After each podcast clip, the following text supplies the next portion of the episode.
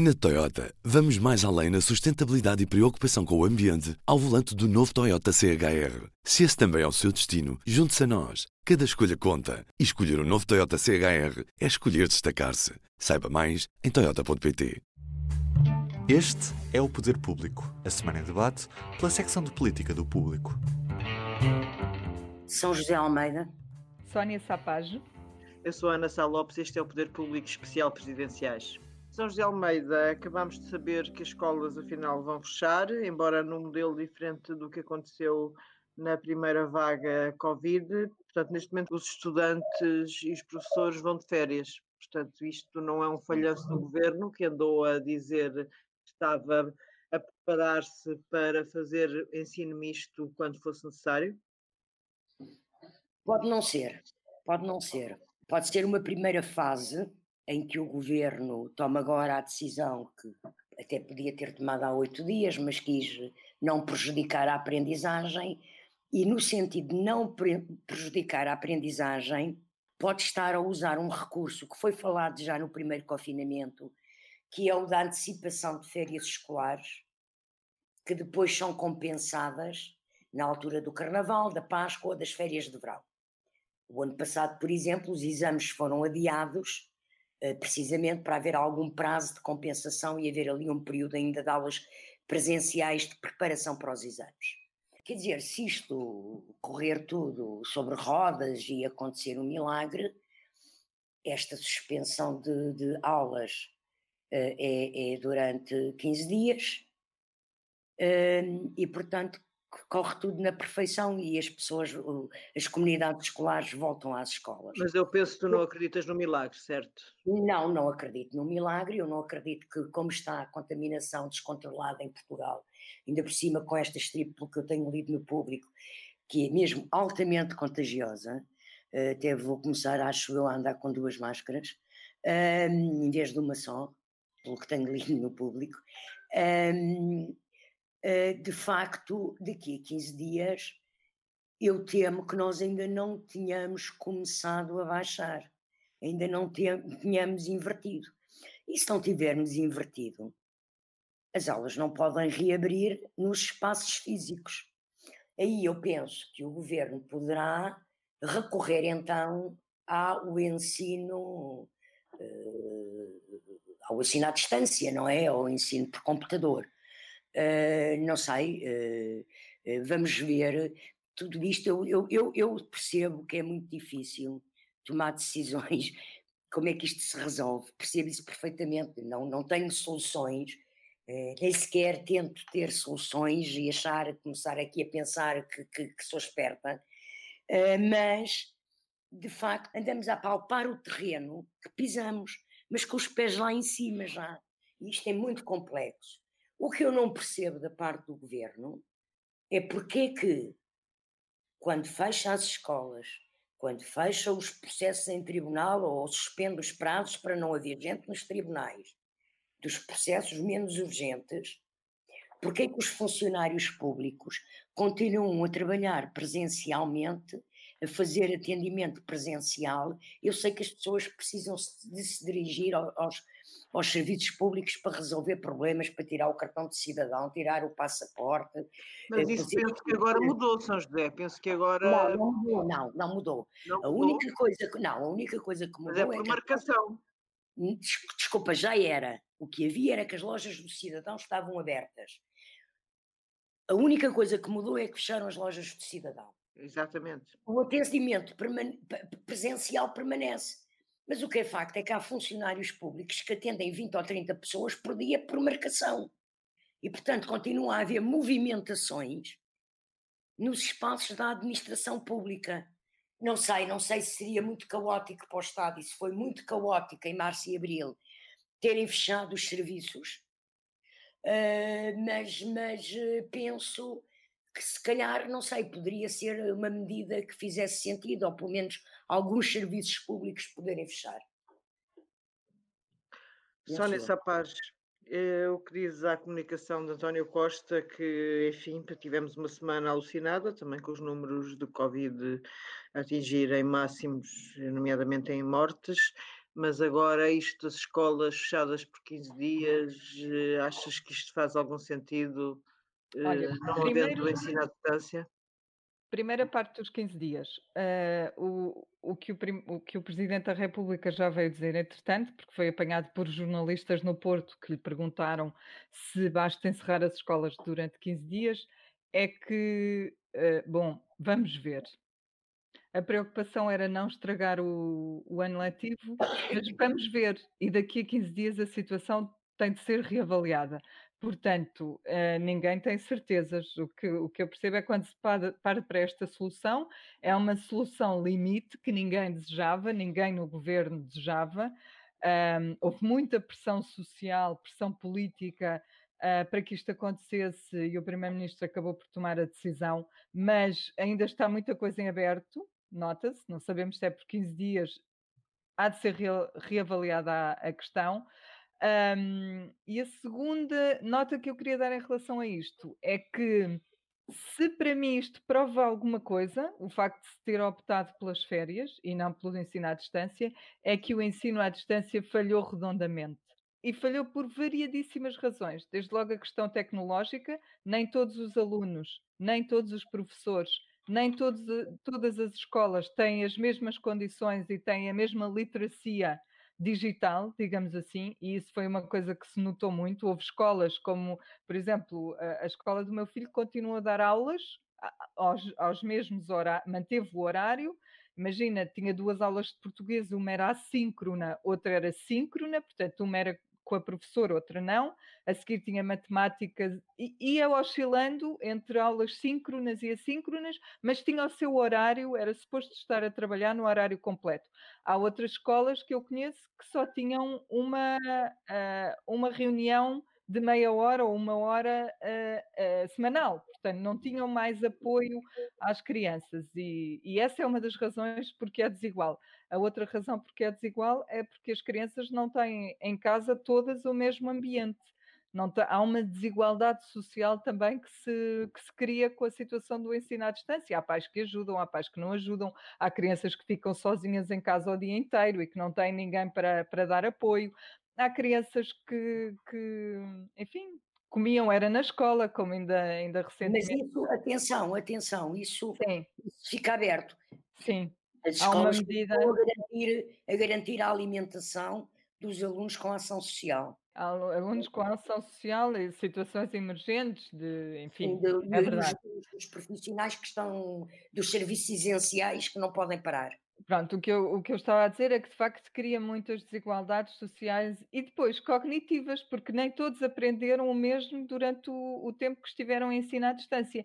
E eu recordo que o governo estava a fazer uns exames, umas provas de aferição para, para avaliar os conhecimentos que as crianças tinham adquirido durante aqueles meses de ensino à distância, e, e, muito provavelmente, quando toma esta decisão, já tem uma luzinha dos resultados. Se calhar já, já faz uma pequena ideia de como é que as, hum, como é que as pessoas, eh, os alunos se comportaram em termos de conhecimentos adquiridos.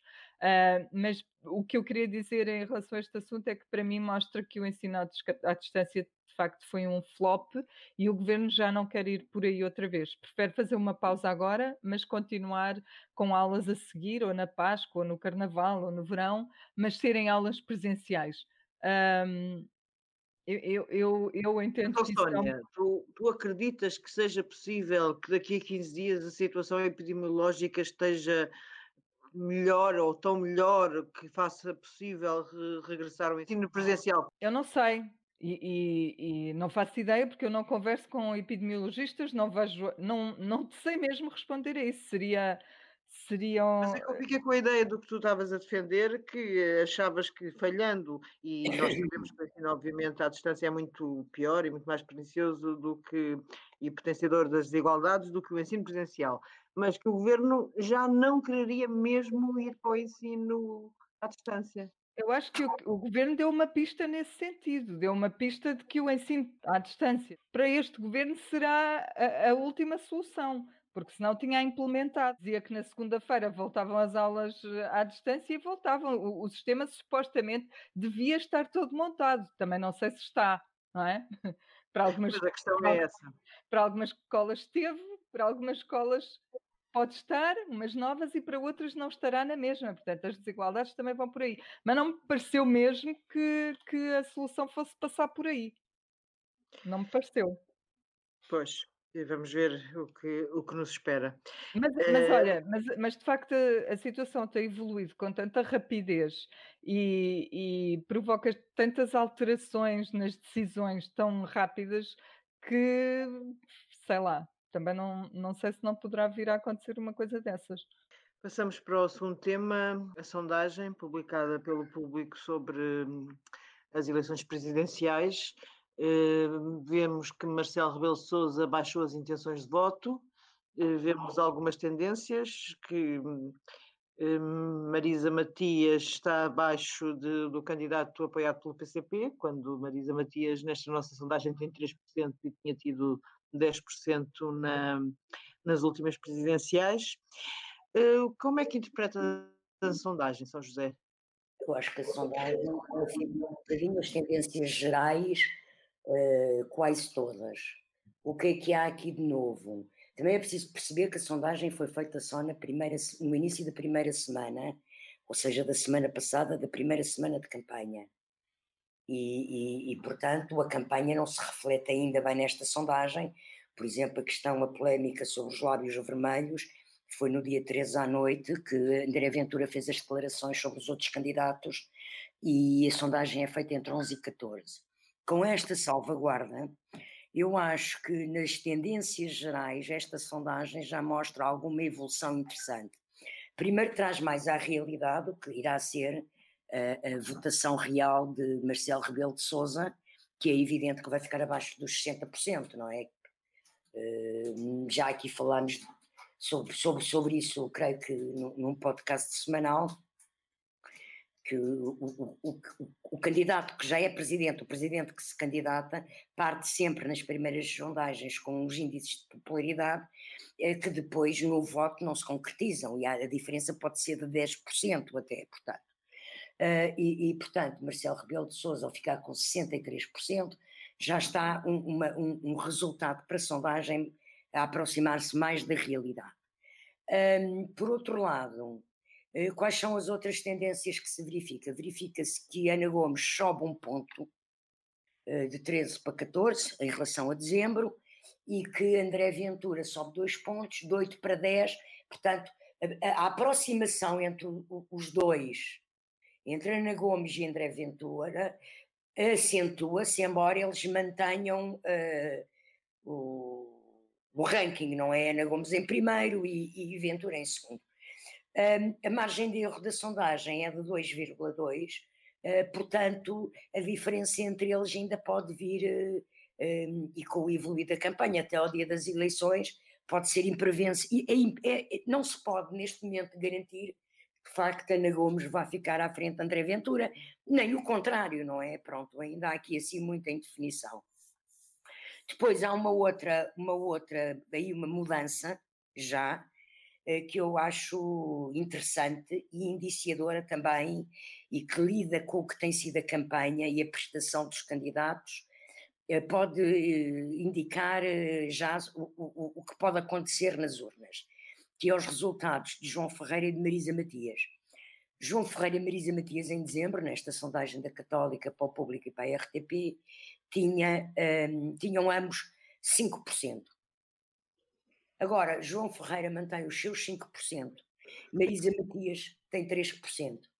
É evidente que isto, volto a dizer, é antes da polémica dos lábios vermelhos, em que a candidatura de Marisa Matias eh, fez um grande empenho em defender, eh, em defender a sua candidata e ela foi muito apoiada eh, contra os insultos que Ventura lhe fez e, e portanto essa, essa polémica e essa defesa, esse, esse cerrar de armas em torno da candidata pode vir a entusiasmar o seu eleitorado, assim como também pode entusiasmar o eleitorado de Ventura, no, no, no, sentido contrário, não é?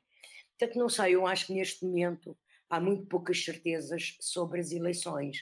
Uh, penso que haverá, que haverá um, um, presidente eleito logo na primeira volta, acho que não se hoje na campanha discutiram muito a questão da, da, de haver segunda volta, candidatos convencidos que vai haver segunda volta, o próprio Tino de Rãs, nas conversas improváveis, diz isso, uh, mas não sei, eu isso acho que é a única coisa que parece-me que será difícil acontecer haver uma, uma segunda volta.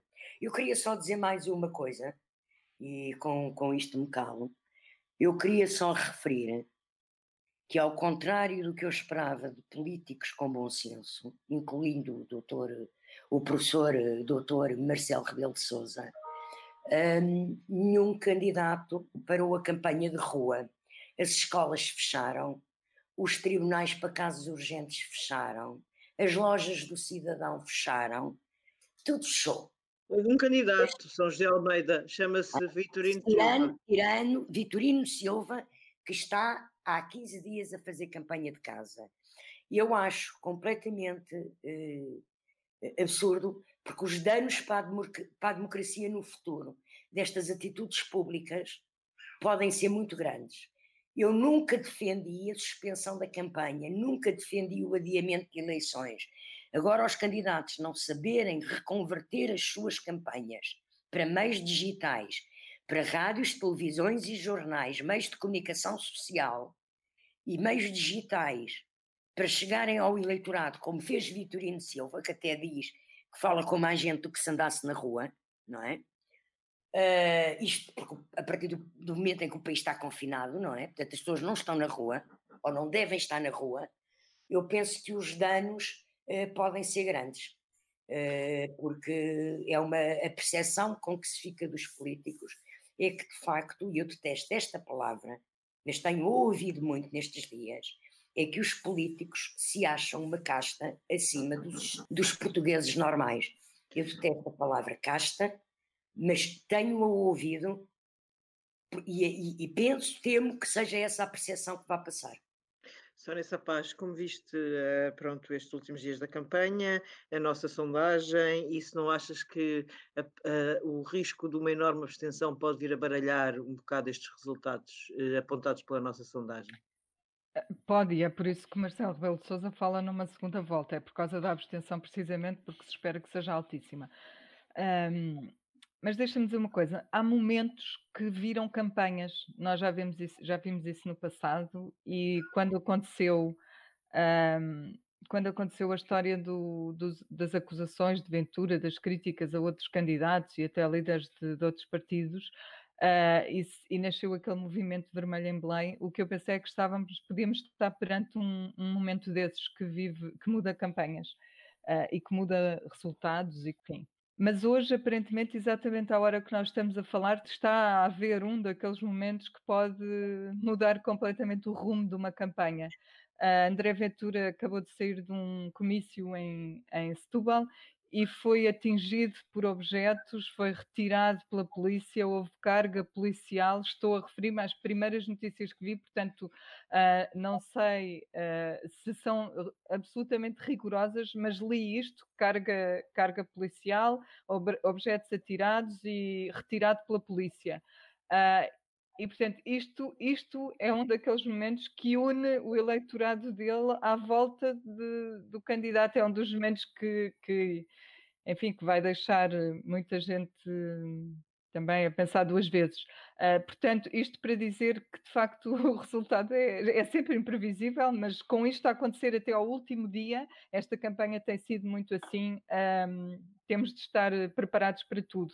Uh, acabo só a dizer uma coisa que é só há um resultado fechado até agora, é o resultado das quase 200 mil pessoas que votaram no dia 17.